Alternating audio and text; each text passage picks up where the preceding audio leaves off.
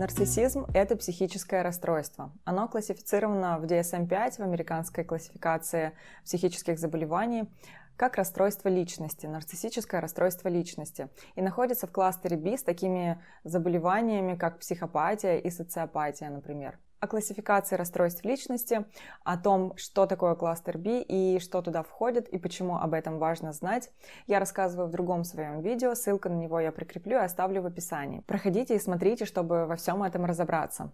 Итак, что вы представляете, когда слышите слово нарцисс или нарциссизм? Скорее всего, вам вспоминается древнегреческий миф о нарциссе, который был так хорош собой, был так влюблен в себя, что не мог оторваться от своего отражения в пруду и в конце концов там и погиб.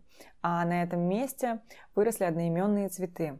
Таким образом, имя нарцисса уже в античности стало нарицательным и стало символизировать гордость и самовлюбленность. Но это имеет лишь поверхностное сходство с нарциссическим расстройством личности. Человек, любующийся своей внешностью, не обязательно нарцисс, а нарцисс не обязательно любуется собой. Сходство этого мифа лишь в том, что нарцисс не способен чувствовать переживания других людей, он фокусируется только на своих. Главная особенность человека с НРЛ, нарциссическое расстройство личности сокращенно, это отсутствие эмпатии, и это серьезная проблема. Человек с этим расстройством личности реально не может вам сопереживать по-настоящему, в чем-то по-настоящему раскаиваться или чувствовать вашу боль, потому что у него нет эмпатии. Он фокусируется на собственной индивидуальности, личных переживаниях и эмоциях и пренебрегает интересами и переживаниями других. Он воспринимает окружающих людей как объекты, а не как полноценных живых людей с их потребностями, нуждами и переживаниями.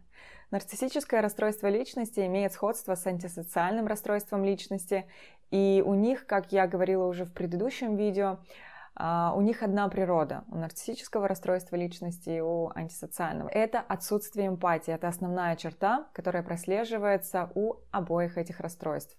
А у людей с антисоциальным расстройством личности, у психопатов уже на практике, то есть опытным путем, в ходе исследований обнаружена дисфункция мозга. То есть в их головном мозге, а точнее в лимбической системе, есть нарушения, которые и отвечают за чувство эмпатии, а вернее за его отсутствие. И это то, чему нельзя научиться развить э, в зрелом возрасте. Нарциссическое расстройство личности – это такая эмоциональная инвалидность.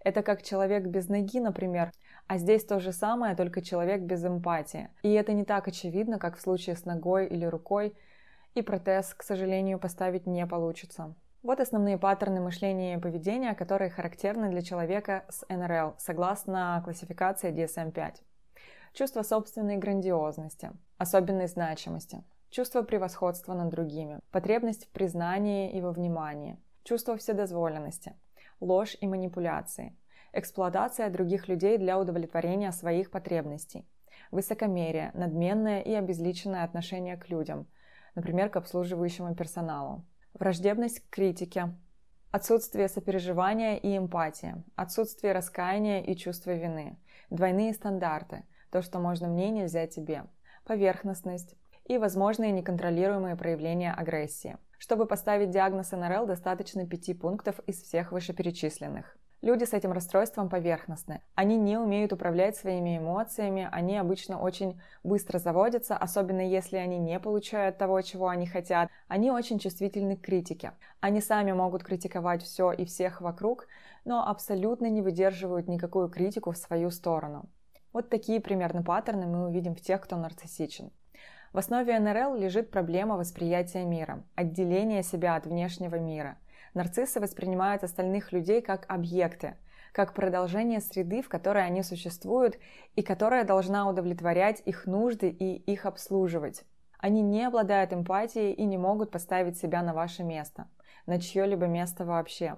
Им важны исключительно их нужды, и они действительно не понимают, что вам это может доставлять дискомфорт. То есть они испытывают эмоции, но только если эти эмоции касаются их. На других людей они это распространить не способны. Это как если бы вы не понимали, например, как можно сопереживать стулу и почему этот стул вдруг вообще расстроился из-за того, что я посидел или посидела на другом. Они относятся к людям как к объектам и используют остальных для удовлетворения своих потребностей. Как я уже сказала, они не способны испытывать любовь. Вернее, любовь в их понимании означает другое, чем для здоровых людей. Им даже может казаться, что они влюблены, когда вы даете им то, что им нужно, даете им ресурс. И они будут вам признаваться в любви, иногда даже эмоционально. Но когда вы больше не будете удовлетворять их потребности, то они с легкостью утилизируют вас. Отделение от мира и понимание своих границ и границ других людей при нормальном развитии личности должно происходить в детстве. Все дети проходят период, когда они в той или иной мере нарциссичны. Например, маленький ребенок, который хочет есть или хочет в туалет, но он не может себе сам этого обеспечить, он не может сделать это сам, поэтому он начинает заливаться слезами, кричать, чтобы мама услышала его и покормила, или, например, помогла сходить в туалет. И этому ребенку без разницы, устала мама или нет, а может быть она спит, а может она расстроена или болеет. Ребенку абсолютно нет никакого дела до этого. Он не воспринимает маму как отдельный организм. Мама существует для удовлетворения его нужд. С возрастом ребенок в здоровой семье сепарируется от родителей и начинает осознавать свои и чужие личные границы и воспринимать окружающих людей как отдельных личностей с их потребностями, нуждами и э, каким-то личным пространством. Нарциссы же по большому счету остаются в том состоянии, когда мир и все люди в нем обслуживают их потребности. Только на место детского плача приходят многочисленные тактики манипуляций, а чувство обиды становится более агрессивным. Возникают такие понятия, как наказание или месть. Та часть головного мозга, которая должна была развиться, не работает как у здорового человека. Люди с таким расстройством хоть и создают впечатление здоровых и адекватных людей внешне, но таковыми они не являются. Они, например, не могут вырабатывать ресурс психической жизненной энергии самостоятельно. Они нуждаются в так называемой нарциссической подпитке, в ресурсе, который они будут использовать для собственного функционирования. Нарциссическим ресурсом являются ваши эмоции. Это могут быть как ваши эмоции восхищения, признания, так и эмоции страдания, тревоги, беспокойства. Это все дает человеку с НРЛ чувство признания, что он существует, что он значимый. Во втором случае он получает еще и контроль, в случае, когда вы страдаете. Поэтому, как правило, нарциссы применяют множество тактик и манипуляций, которые позволяют им этот ресурс получить. Применяют они их чаще всего бессознательно, но поскольку речь идет о конкретном заболевании, то все эти тактики очень похожи. Но о них мы будем говорить в других видео. И это фундаментальное понимание. Нарциссизм – это расстройство, которое на самом деле базируется исключительно на чувстве собственной неполноценности и неуверенности. Это люди настолько неуверенные в себе, что они ожидают и требуют признания от окружающего мира, потому что они сами не могут себе его дать. Они злятся, когда им не уделяют грандиозное внимание и не удовлетворяют все их эгоистичные нужды по запросу. Они злятся, когда не чувствуют свою власть над вами и что-то выходит из-под контроля потому что в глубине души они настолько уязвимы и не уверены в себе, что вся эта грандиозность и чувство вседозволенности просто необходимы им, чтобы хоть как-то сбалансировать свою самооценку. И поэтому они не могут уважать ваши личные границы, потому что это ранит их и без того ущемленное эго. И они могут почувствовать себя более-менее хорошо только когда берут контроль над другими когда видят, как вы рушитесь и страдаете из-за них, и это вселяет в них чувство своей значимости, и лишь тогда им становится более-менее комфортно самими собой. Нарциссы всегда токсичны. Токсичные люди не всегда больны НРЛ, но токсичные люди очень часто имеют все-таки нарциссические паттерны и нарциссическое расстройство личности.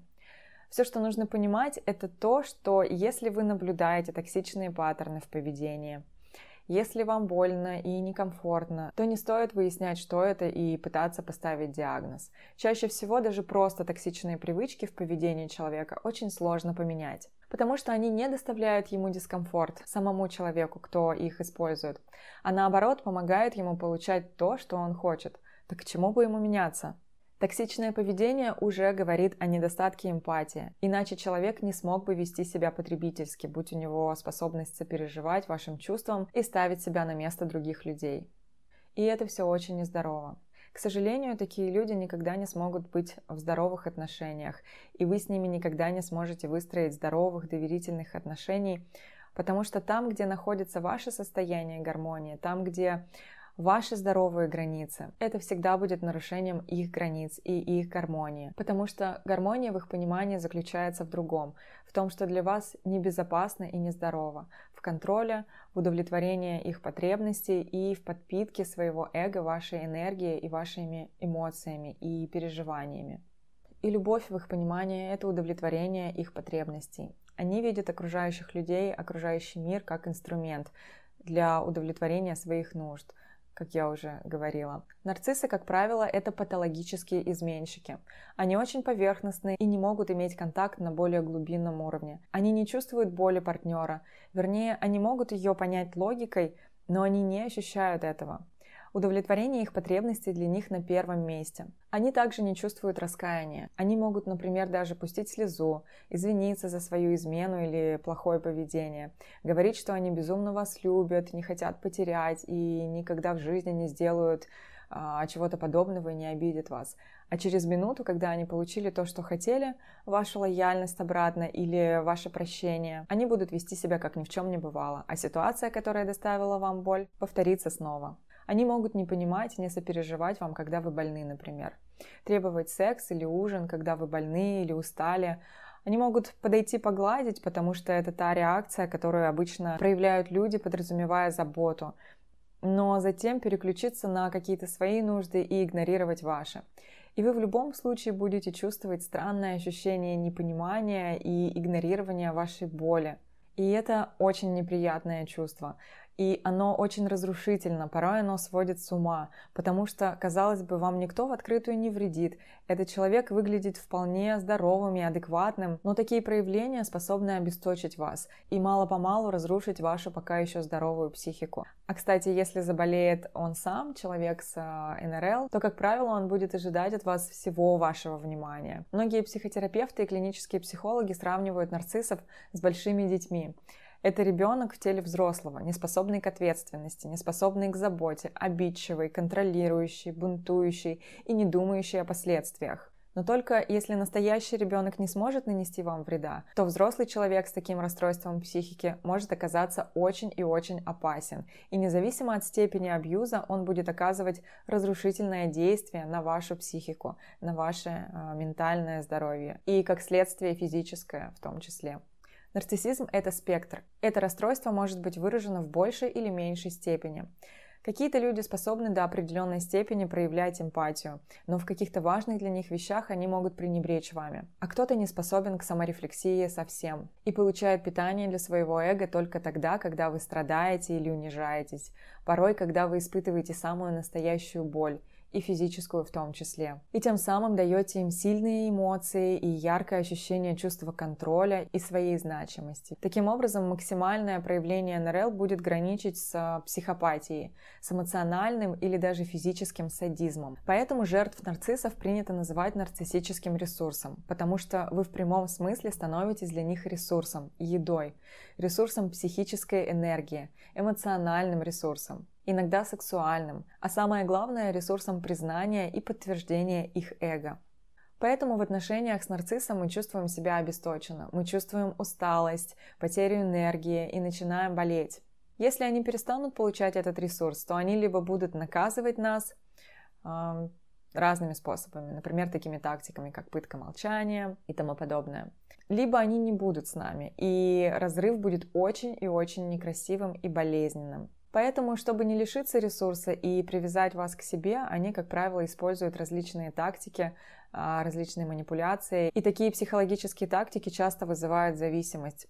Зависимость на биохимическом уровне, так называемую адреналиновую зависимость. Поэтому отношения с людьми с данными расстройствами очень токсичны и даже опасны.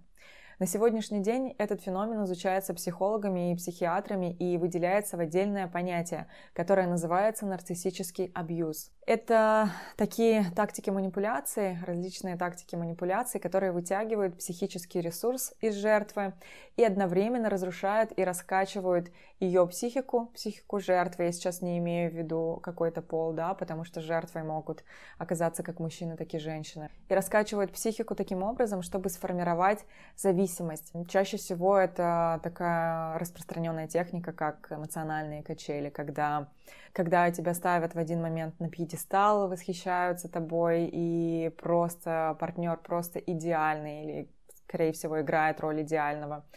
И в следующий момент происходит какое-то резкое обесценивание, какая-то очень негативная ситуация, либо она происходит прямо в момент чего-то хорошего. Люди с более эзотерическим складом мышления, людей а, с НРЛ называют энергетическими вампирами, потому что, как я уже сказала, они не способны самостоятельно вырабатывать этот жизненный ресурс, энергию, психическую энергию, и поэтому им необходимо откуда-то его брать, этот ресурс. И, как правило, люди с НРЛ никогда не бывают одни. У них либо много связей поверхностных, либо отношения, но в этих отношениях чаще всего не будет верности. Всегда будет какой-то треугольник. То есть будет либо какое-то сравнение с кем-то, например, с бывшими, либо флирт и переписка с кем-то, либо в прямом смысле любовники и любовницы.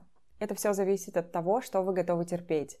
То есть для вас это должно быть больно, но терпимо, на грани, чтобы вы оставались в отношениях, но мучились и давали тот самый эмоциональный ресурс. Подробнее о нарциссизме, какие его виды бывают, какие признаки и как это распознать, будет очень много информации на моем канале. Подписывайтесь и следите за моими видео.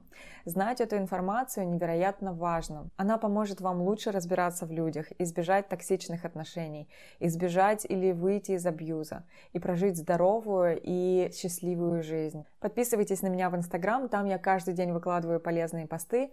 Также, кому удобно, вы можете слушать мои подкасты на SoundCloud. А сегодня я с вами прощаюсь и увидимся в следующем видео.